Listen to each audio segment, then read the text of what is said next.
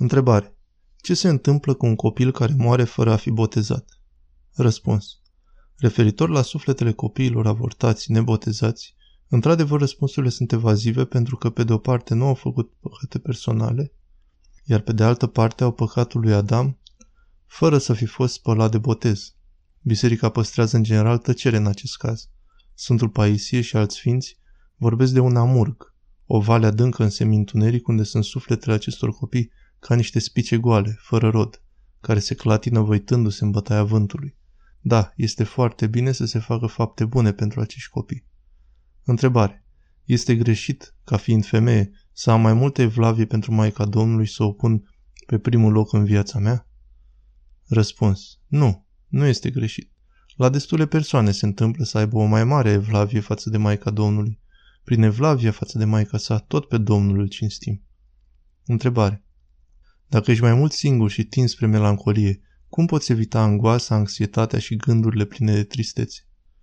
Răspuns. Prin comuniune. Comuniune cu Dumnezeu prin rugăciune și prin aceasta comuniune cu ceilalți prin ascultare și muncă împreună. De asemenea să avem grijă la slava deșartă. E o himeră. Nu e cazul să fim subjugați de ea. Întrebare. Despre vaccinul anticovid am citit. 1. Are chipuri. 2. Conține celule de copii avortați.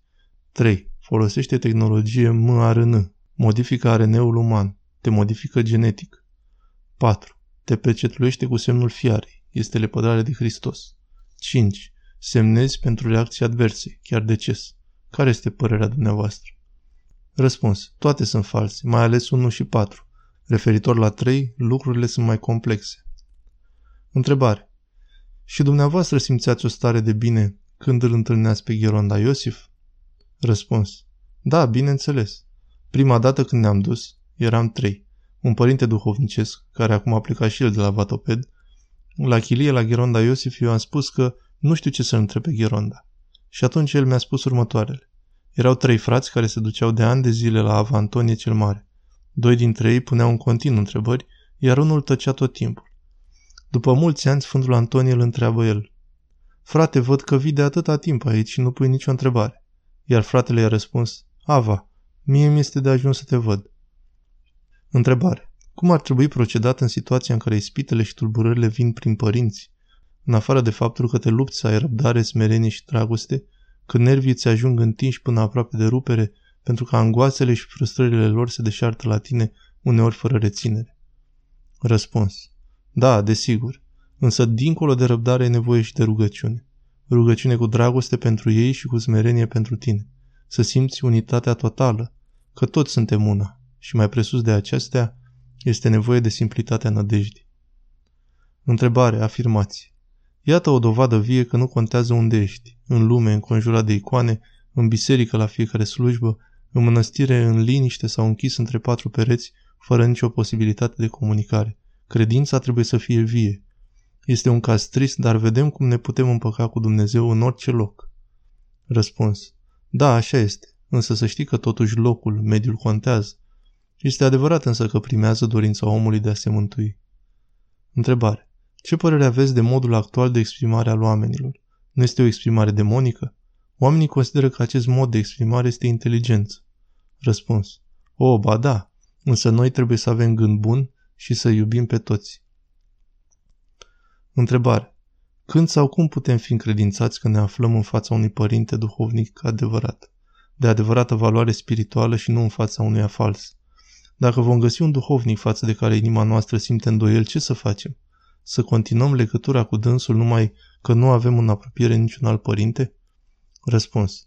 Dacă duhovnicul este preot ortodox, nu este fals. Să nu-l vezi așa. Toți sunt buni. Însă, într-adevăr, unii sunt mai buni decât alții.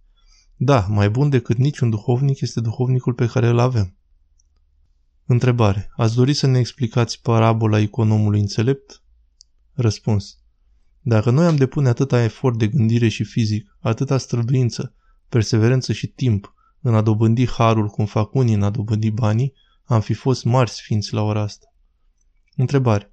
Dacă încerci să fii un om smerit, cum spui adevărul în fața aproapelui și când suntem noi siguri că spunem adevărul? Răspuns. Îl spunem cu dragoste ca unui frate. Depinde de la caz la caz. Cum aflăm adevărul? E nevoie de atenție, rugăciune și întrebare în cazurile importante. Întrebare. Cum se traduce din limba română în limba greacă slavoslovirea pe care o săvârșesc Sfinții Îngeri către Dumnezeu? Sfânt, Sfânt, Sfânt Domnul Savaot. Răspuns. Invers. Din ebraică și greacă s-a tradus în română și în alte limbi. Sfânta Scriptură este scrisă în ebraică și greacă și nu în română. În greacă este Agios, Agios, Agios, Kyrios, Savaot. Savaot este un cuvânt ebraic ce nu a fost tradus în Septuaginta, ci a fost preluat ca atare.